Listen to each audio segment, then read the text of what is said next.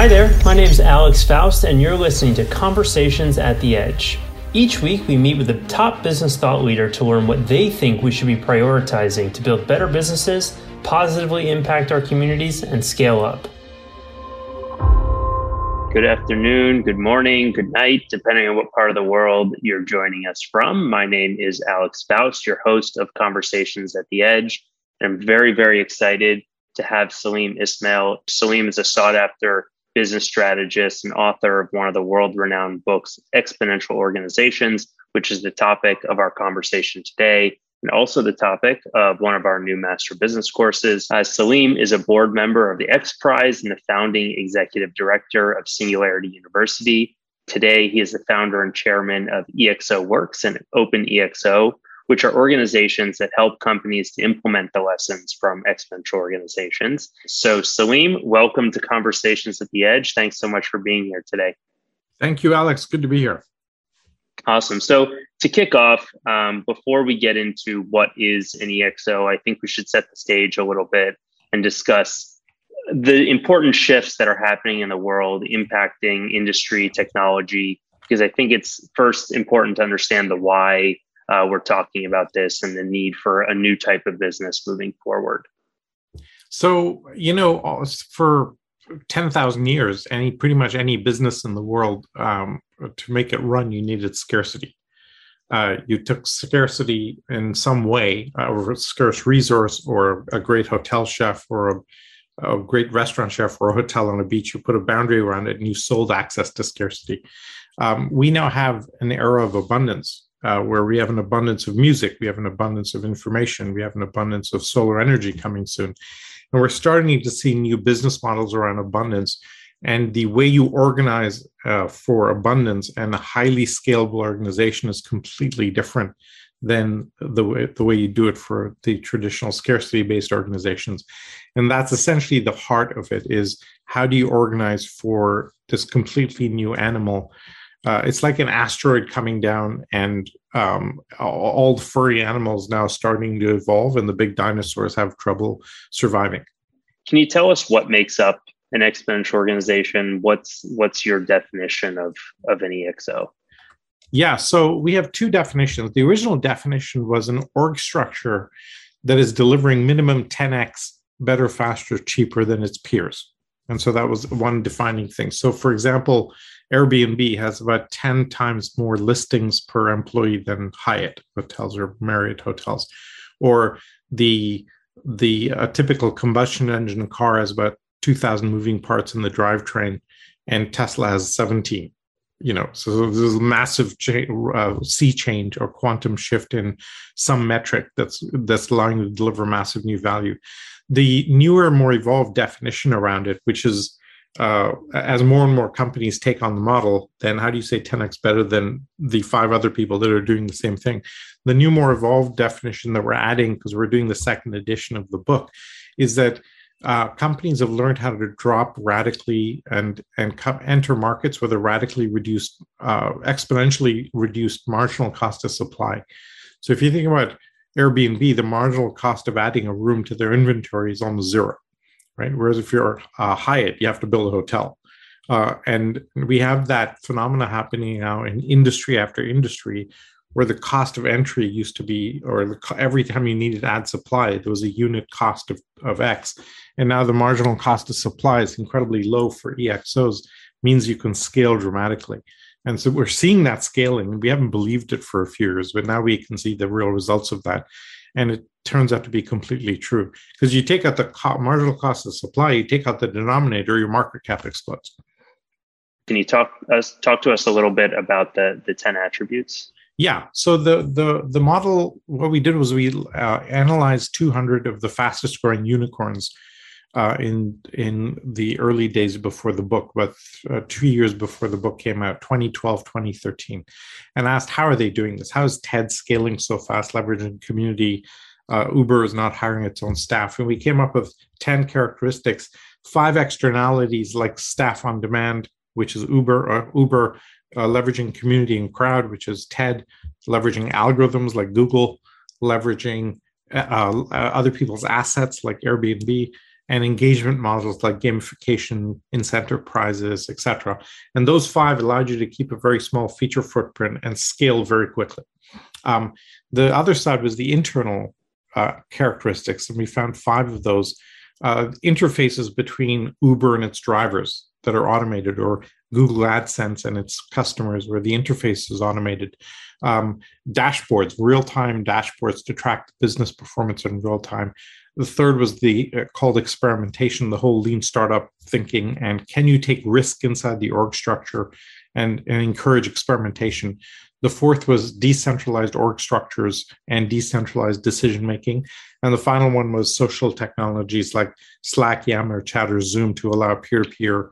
Uh, and then, so those five internal mechanisms, the externalities map to the acronym SCALE, and the internal ones map to the acronym IDEAS like the last one is social technologies. That's the S. And then above all of it, we found one common attribute that every single exponential organization had, which is the massive transformative purpose or MTP. So Google is organized the world's information. TED is uh, ideas worth spreading. Uber is everybody's private driver. And we found that if you're a startup, you should be using all of these because if you're not, somebody else is. If you're a big company and you fully implement for them, you get a 10x performance boost in your organization. And so that's essentially the model for the exponential organization. You know, when you first wrote the book, I think it was 2014, the examples were Uber, Airbnb, uh, GitHub, Netflix. Uh, who do you see leading the way in terms of running with these 10 attributes today? So, what's really gratifying is we're seeing more and more companies uh, take it on. Uh, we're seeing mid market companies take it on and really blow open. Um, uh, uh, TED is actually a great example of this because it was a standalone conference, a thousand people a year. Chris Anderson uh, takes it over, does three things: establishes the MTP, ideas worth spreading. Then he puts all the TED talks on YouTube for free, leveraging rich media, and then he allows anybody to go create a TEDx event, and boom, it's a global media brand right? And so you can go from an established environment to global phenomena in a very short order. The areas where we're seeing this uh, uh, propagate are now happening in it, that, that's kind of a Silicon Valley phenomenon that initially started, but now we're seeing it happen all over the world. There's a Chinese company called Guazi, which is uh, used car sales. Right. So you go, how do you apply EXO thinking to used car sales? Well, they show up and they take 250 data points on a car uh, camera images, AI video of the car, listening to the car engine running, uh, etc. And then AI then analyzes, assesses a value for the car instantly, and uh, and then offers a price to the uh, seller and offers a price to the buyer and arbitrages. They in five years have captured 80% of the used car market in China, and they sell two million cars a month. Okay, wow. so I'm just going to try and get your heads around this you've gone from zero to selling 2 million cars a month in five years and you're worth $10 billion, right? So that kind of explosion is happening everywhere. Maybe the one domain where this has been seen the most profoundly is cryptocurrencies, uh, where they leverage community heavily, they leverage NMTP, they have AI heavily involved, and boom, you're seeing this explosion of of crypto. Ethereum is essentially an, an EXO, totally decentralized model heavily leveraging all of the capabilities involved. And it's 600 billion. Uh, um, uh, you know, Bitcoin is uh, a trillion. Um, the NFT world is using this heavily to create community around some piece of art, and then and then blow open and create utility and engagement with the communities, and then etc. Uh, so now you can buy these little. I bought one of these digital NFT bears that went from half an ETH to almost five ETH in like four days and it's just madness but it's completely the pattern is re- re- uh, repeating very quickly and propagating now. Maybe the craziest thing is i came across a political consulting firm that approached me two and a half years ago and it turns out they've been using the exo book to advise heads of state. And when i looked into it it was 36 sitting presidents and prime ministers. And in 2019 before the pandemic i went and visited six of them and it turns out to be all true because it sounds nuts on the surface. So we are kind of aiming now to create a transformation ecosystem that really transforms society. Because now, we, along with a community and credibility and a tool set, now we have access, right? And so that's a gift you got to take. And you know, governments typically tend to be very clunky and do not move very quickly. Are you able to share any examples for what some of these governments are doing in terms of leveraging the attributes? Yeah. yeah, let me give you a real example. You know, a year ago we had a huge oil spill in Mauritius where one of the biggest oil tankers in the world crashed. And the Japanese firm that owns the oil tanker literally blew up the boat and sank it to try and get rid of the evidence. Um, what they did was they pulled together uh, an ecosystem. The Minister of Oceans was using my book, turns out, and he'd built a community around it. They threw together a project called oceanexo.org. You can go check it out.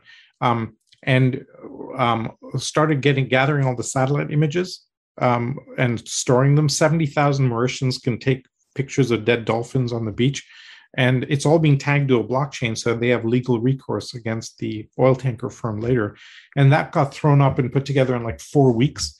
Mark benioff funded it. Um, uh, and it's like uh, now we have an instant point and shoot at any ocean disaster where we can instantly take capture video uh, and satellite imagery of some point on earth and store it for later use.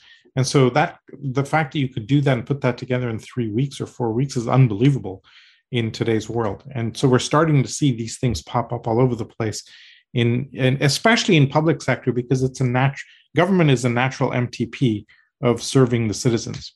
Right. Another example that I love, uh, and if you look at the response to coronavirus, uh, it's actually been kind of an EXO type model. Multiple countries tried different experiments uh, we shared the information amongst all the scientists in the world in a very powerful way, came up with mitigating strategies, and had real data on the use of masks. And, and then the vaccine gets developed in no time flat. Uh, it's important to say that these mRNA vaccines have been in development for uh, you know 40 years, uh, and it was just the first real time um, um, uh, uh, use of it uh, to bring it to bear for this case. But it's a very powerful model. One of our uh, uh, singularity faculty, Raymond McCauley, calls these mRNA vaccines the first battle in the last war against disease. Right? And just the implications of that are really profound. So this will become a, a pervasive pattern, I think. Basically, what we're able to now stand up and say is this is the decade of the EXO.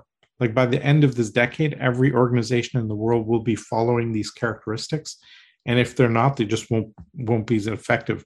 And have some killer data if you want me to get into it that ratifies the model. Mtp i know you said all exponential organizations have this mtp massive transformative purpose in common. Do you have a process that you recommend if a company is looking to develop an mtp of their own? Yes.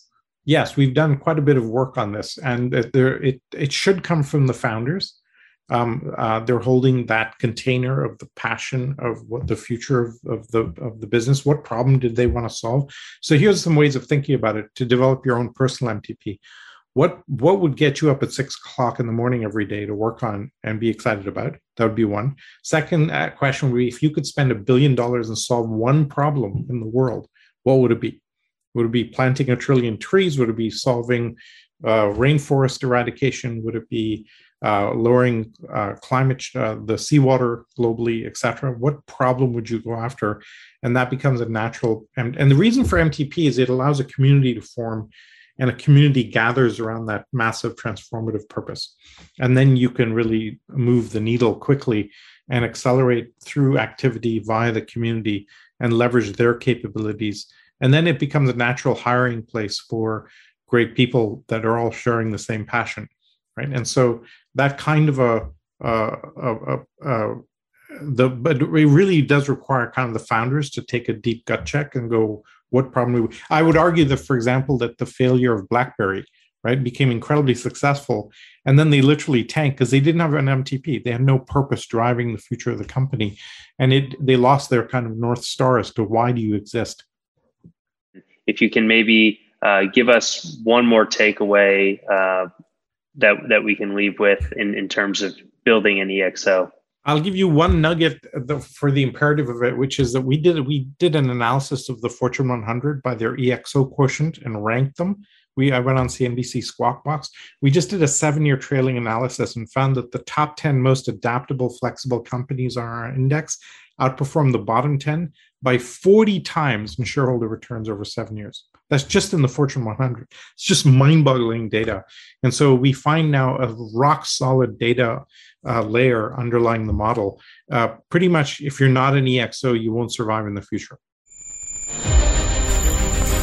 Thanks for listening to Conversations at the Edge. I hope you enjoyed this episode, and if you did, please share it with a friend or a teammate who you think would benefit from what we covered. In addition, you can find us on LinkedIn to get all of the updates, or if you'd like to hear the full conversation, just visit growthinstitute.com forward slash the edge to learn how you can become a member as well. Thanks again, and see you next time.